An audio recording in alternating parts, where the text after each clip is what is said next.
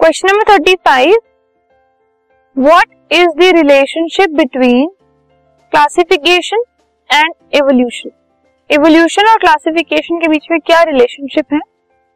तो more characteristics two species will have in common more closely they are related and will have a common ancestor दो species के अंदर जितने ज़्यादा same characteristics होंगे उतने ही ज़्यादा वो आपस में रिलेटेड होंगे और उतने ही ज़्यादा उनके कॉमन इंसेस्टर होंगे।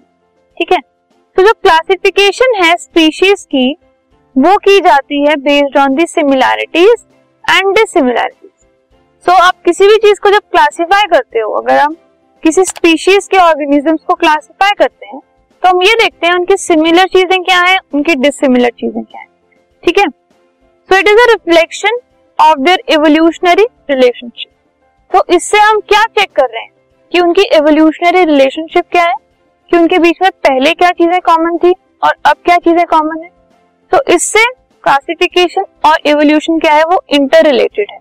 सो क्लासिफिकेशन और एवोल्यूशन ये दोनों एक दूसरे के ऊपर डिपेंडेंट है, क्योंकि जब भी हम क्लासिफाई करते हैं इंडिविजुअल्स को या ऑर्गेनिजम्स को तो हम उनकी एवोल्यूशन चेक करते हैं और उनके एवोल्यूशन के अंदर क्या चीज़ें सेम है, क्या चीज़ें अलग है इनको देखकर ही उनको क्लासिफाई किया जाता है।